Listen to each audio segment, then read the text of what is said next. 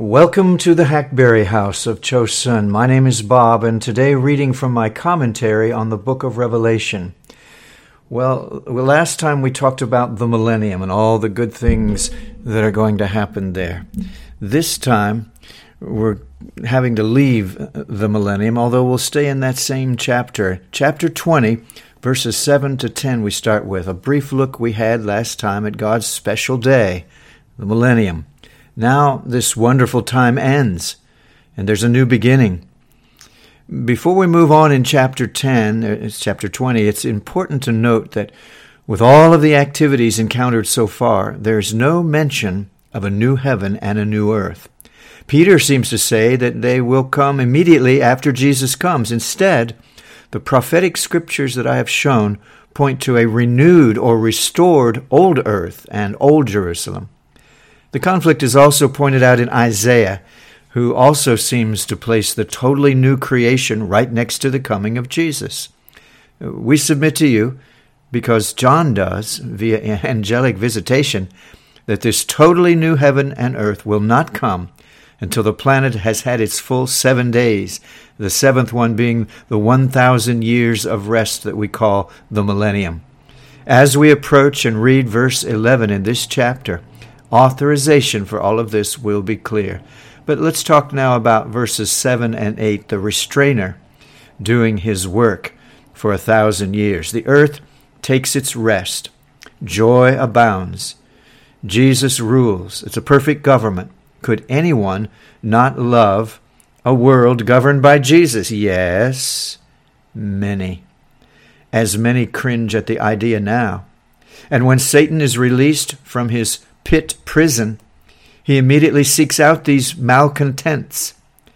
Notice that there are still nations in the earth, and they all belong to Jesus, but they're separate entities still, perhaps all having transferred over to the one pure language spoken of in Zephaniah, Zephaniah 3 9. Satan, Satan seems to have a remnant of his own, though, in each nation. He deceives them as is his wont. Uh, see his work in 12:9 as he deceived the whole world. Truths are once more twisted into his way of thinking, and bitter, resentful people who dared disobey Jesus during his reign and therefore suffered his rebuke are ready for a new leader.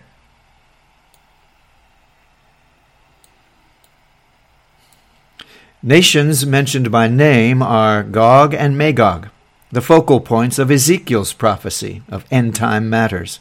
At first, we want to reinterpret Ezekiel and allow that he's actually talking about a post millennial war. Some of the phrases do fit, but the prophecy must be at the coming of Christ, for it's connected to the great earthquake and to the supper of flesh, a, a time of setting up of God's glory among the nations after the captives of Jacob are brought back and mercy is shown to all Israel. These Familiar images have long since passed by our present vision. I believe Gog was formerly a mighty leader of a far northern nation in relation to Israel.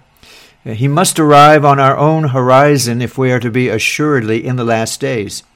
He descends from his place for an all out assault on Jesus and whatever Jesus wants. He is the perhaps the king of the north in Daniel 11 the one whose stirrings bother the man of sin. It's quite possible that he is defeated at the hands of Jesus himself in Israel. He's buried there, and for seven months all the remains left by those birds will be buried with him. But his name, as well as the land of Magog, his own land, lives on for those thousand years. His people are humiliated. Many of them carry the resentment through the millennium. It's a most natural place for Satan to raise an army. Josephus, who was quoted earlier, often but not always a reliable source of history, comments on Genesis 10:2 mentioning Magog as the founder of the Scythian nation. Again, I'm reading from Josephus. No, I'm not reading. I, I, let me quote that. Antiquities is where that's from. In uh, part 1, part 6, number 1. So Gog and Magog at the beginning of the thousand years are perhaps a man and his nation. Uh, by the end, they are perhaps one name for the same land, in the farthest northern parts of inhabitable earth. This nation isolates itself from the mainstream of the earth, especially from the holy city. But now they're roused to action, a mighty, uncountable assemblage of earth's final rebels. They descend again, verse 9, southward, coming at the Holy Land. And it truly is holy at this time, not a mere tourist attraction for the religious minded.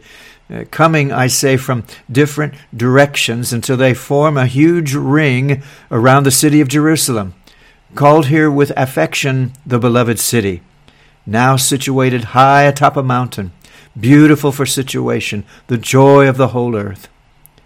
As 1,000 years before, with Antichrist's pitiful attempt at attacking the descending Christ, Satan is not able to fire a shot before the wrathful fire of God falls on the whole company and devours them.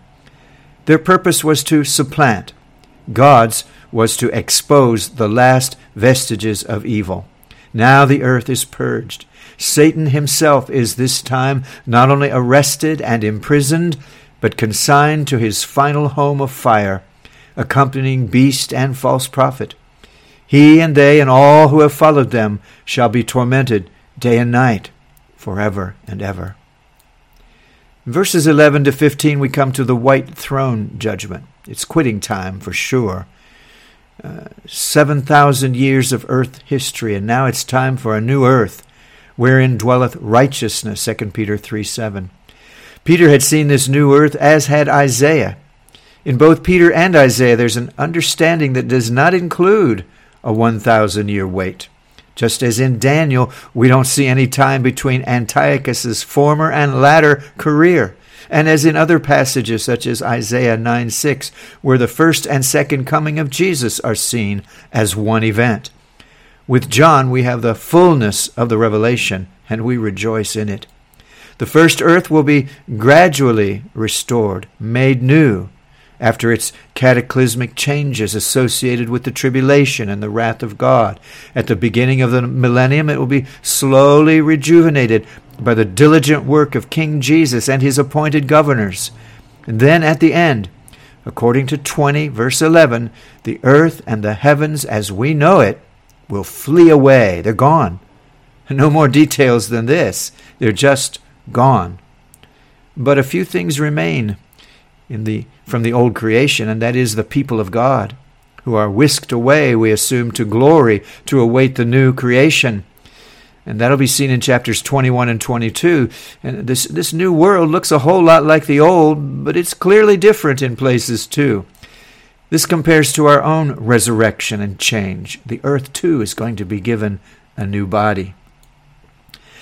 Also, still on hand are the people of the devil, now ready to be judged. A great white throne appears in John's vision. As the earth vanishes away, the judgment scene somewhere in God's heavens takes place. Everyone who ever lived for 7,000 years outside the elect of God, now raised from the dead and given a resurrection body with which to stand before God. Books are opened. The records of all the details of their lives have been on file all these centuries and millennia. Heavenly files do not erode. One book is called by name the Book of Life. We've encountered this book before. In chapter 3, overcomers will not have their name blotted out of this book. And so those who do not overcome, but are in fact overcome themselves by evil, will have their names blotted out. 13:8 says that if a man's name is not written in the book of life of the lamb he worships the beast. It is within his old nature to worship something or someone. But his worship of the wrong someone shows his name is not written there. Likewise 17:8 those who marvel at the beast and are intrigued at all by him simply are not gods. What is god then saying about the book that those who love Jesus and do not love the world are in it, that those who do not are not. If their name is not there, they're cast into the lake of fire with those that they followed. But to make the record official and clear to all, other books are opened. Is the Holy Bible laid out for everybody to see? Perhaps, There are the books of the works of men, men who reject the work that Christ did for them and wanted to do in them must be judged by their own works, which the Bible elsewhere refers to as filthy rags. And By the works of the law shall no flesh be justified, said the apostle. The final outcome of trying to be justified in this way is, according to Jesus, the resurrection of damnation. The resurrection of life is past. Too late, sinners. Too late. You are called forth to be publicly exposed before men, to give an account, and then to be damned for eternity. Yes, the earth has fled, verse 11, and before its passing there was removed for judgment evil men. Not only the men, but the place of the dead and the spirit of death itself are now before us, needing a place to go. Death and the grave are the twin enemies defeated by Jesus when he took his own journey to that shadowy place.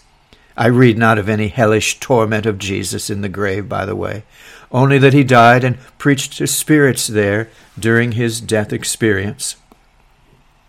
The specifics of his three days in Hades are kept from us, except for that. The point here is his victory over those former masters of humanity. By showing us his conquest, he let us know that death has lost its sting in our own lives, and the grave has lost its victory. Now, in the very first chapters of Revelation, we meet Jesus telling us that he has the keys to the unseen realm of death. At the fourth seal in chapter 6, death is being personified and placed on a horse, accompanied by Hades. This spirit of death kills one fourth of Earth's people in these early days of the tribulation. Not until this 20th chapter do we meet the pair again. But their work has been evident, not only through the book, but through all of history. Now he who defeated them legally and has the keys to control them casts them forever into the lake of fire, which is now called the second death. Those who have been born only once, not born again, are here reminded that they must die twice. First comes the grave, and following the judgment, this lake of fire, where lives death itself. I'm going to go on to chapter 21 now. Chapter 21 The New Heavens and the New Earth. Chapter 21. The final major subject of God's message to John is a totally new heaven and earth. Now, by heaven, we understand John to mean all of the creation minus our planet, not the realm of God's residence. A study of heaven in Scripture would yield a mixed understanding. A great portion of the time it's used to describe something material. But since it is a word that points men away from earth, it's also quite often the abode of God. Here we believe the reference is to the same expanse as is mentioned in Genesis 1 1 at the original creation. Now, before we focus, as John does, on each piece of that wonderful new creation, I want to point out more of that to which I have alluded earlier regarding the seeming chronological conflict raised by Isaiah and Peter as compared to John. First, let's be certain that we agree that by this time in the narrative, chapter 21, Jesus has come. The tribulation has totally ended.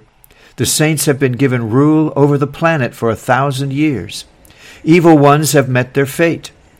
Death is finished, and the lake of fire remains a constant reminder of God's wrath, God's justice. No place is now found for the old earth from which have escaped only its billions of people. These things we know. The first heaven and the first earth are gone. The celestial Jerusalem is at this moment about to descend, having just been populated by the citizens of old but totally glorified Jerusalem. If that is the setting of Revelation 21 1, what is the meaning of the prophet in Isaiah 65, where he also mentions a new heaven and new earth? For just after his announcement of this, he talks of death still being on the planet. The child, he says, shall die 100 years old. But is not death now banished from the realm? Yes. John insists here in 21:4 there shall be no more death. Now, could it be that there is a clean break in thought between Isaiah's verse 17 and verse 18.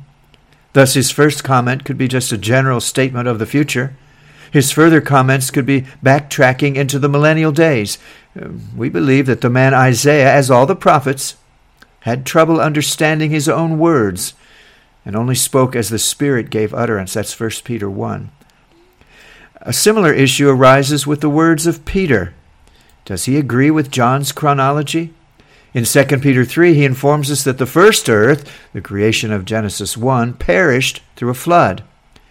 Perished here does not indicate annihilation, but rather surface destruction, including the taking away of most life forms.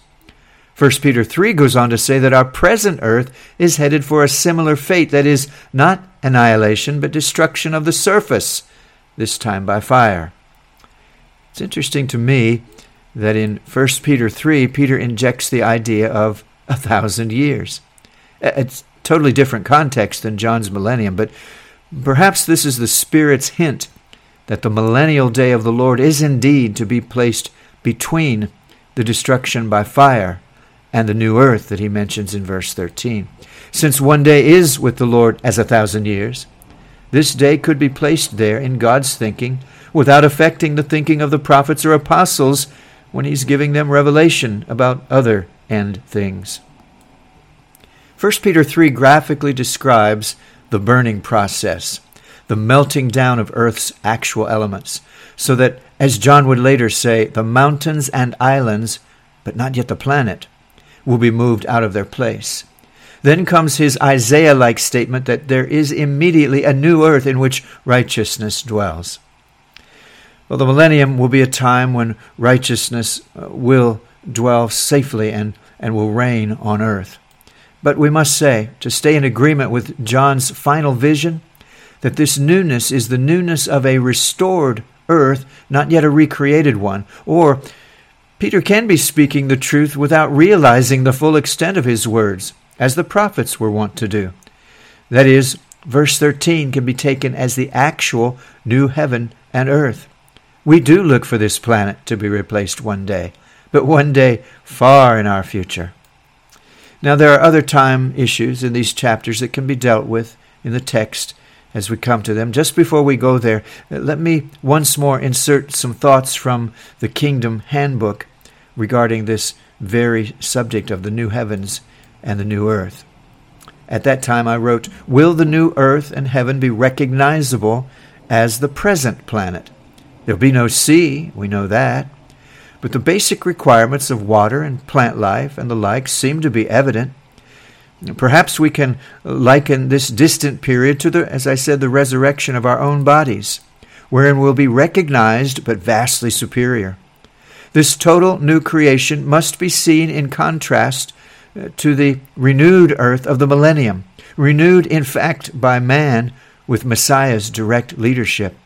The earth will recover from its devastation and desolation, at least in part, and will be healed in most every way, getting itself ready to its for its final presentation to the Father by the Son.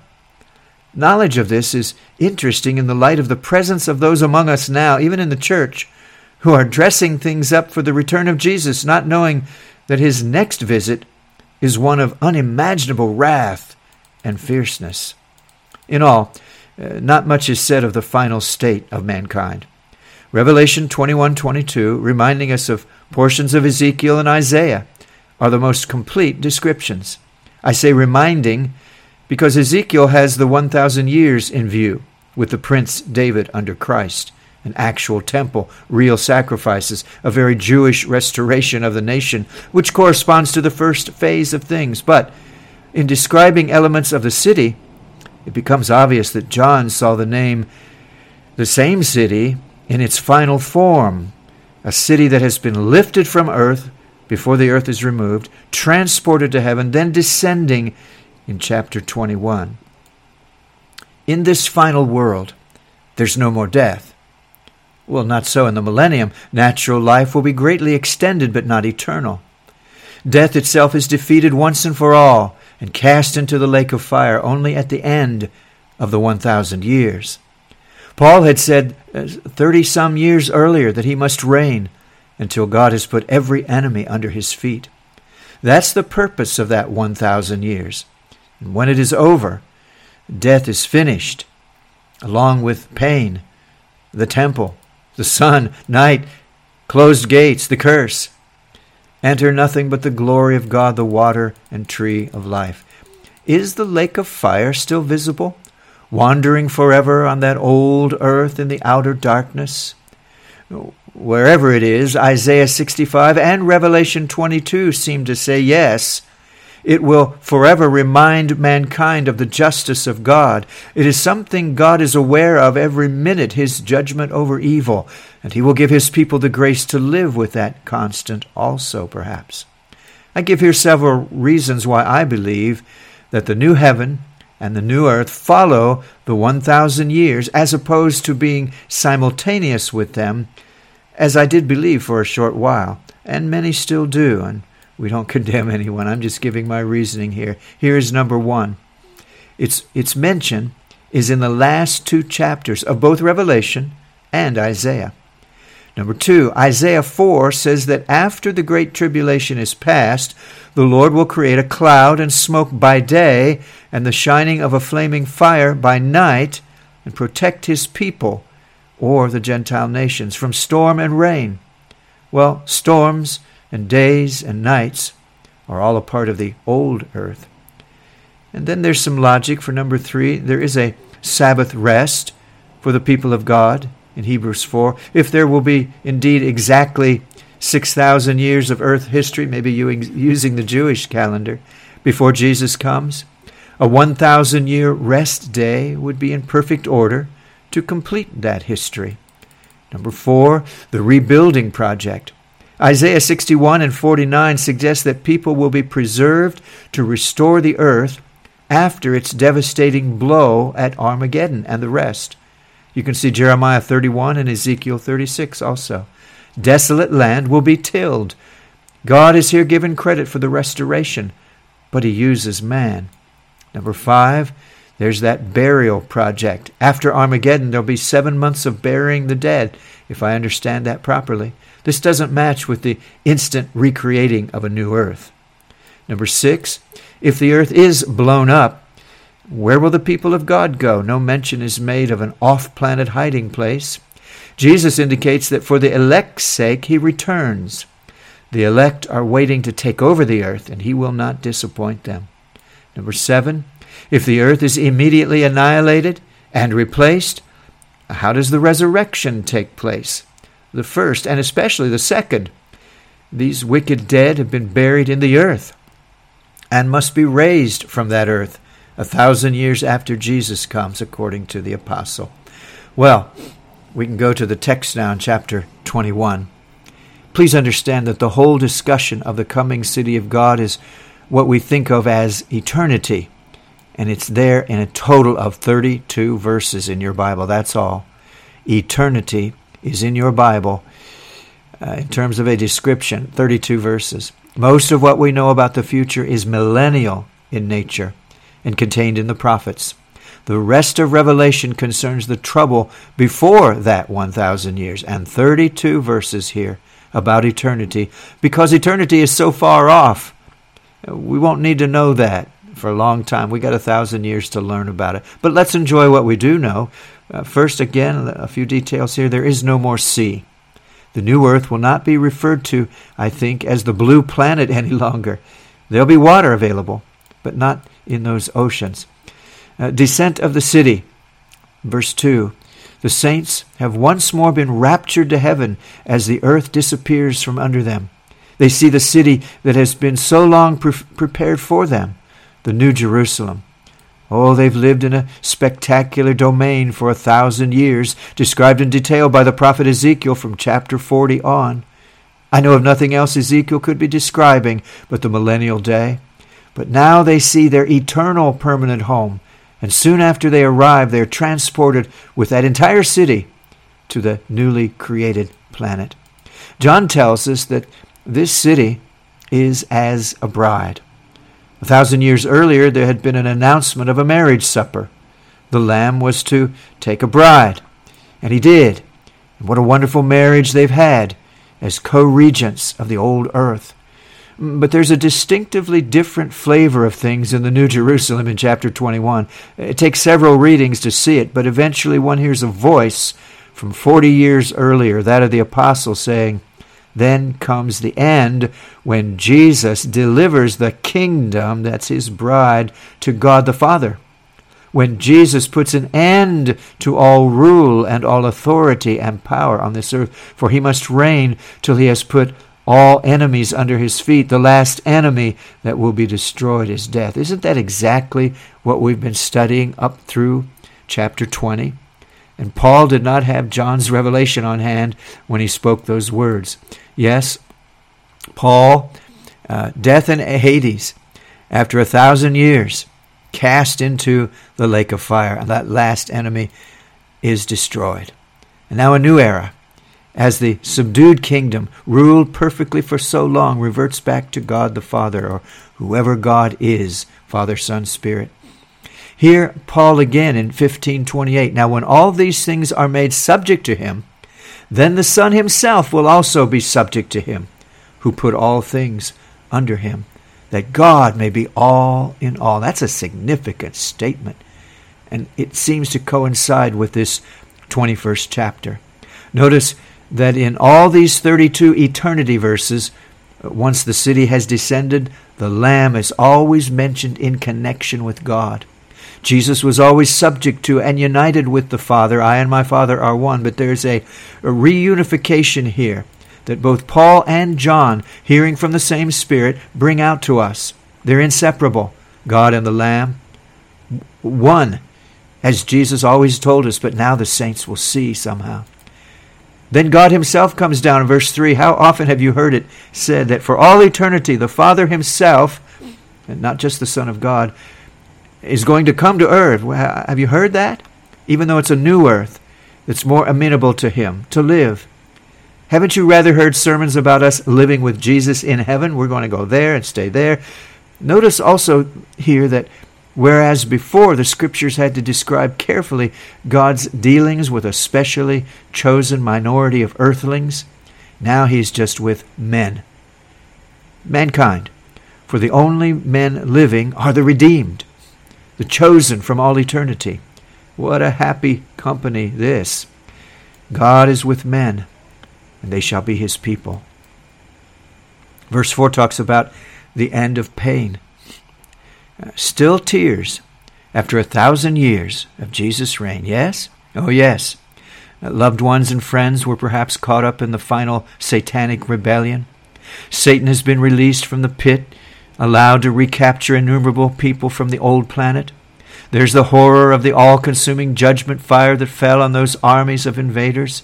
They had forgotten tears and sorrows of this nature for so long. Then there was the upheaval of saying goodbye to that old planet which had been their home for centuries, but now all that's gone. Those who have said goodbye to a country can perhaps feel the wrenching here of a people without a planet, at least for a short while. All seems to be in chaos. Once more the heavens are disturbed and even removed.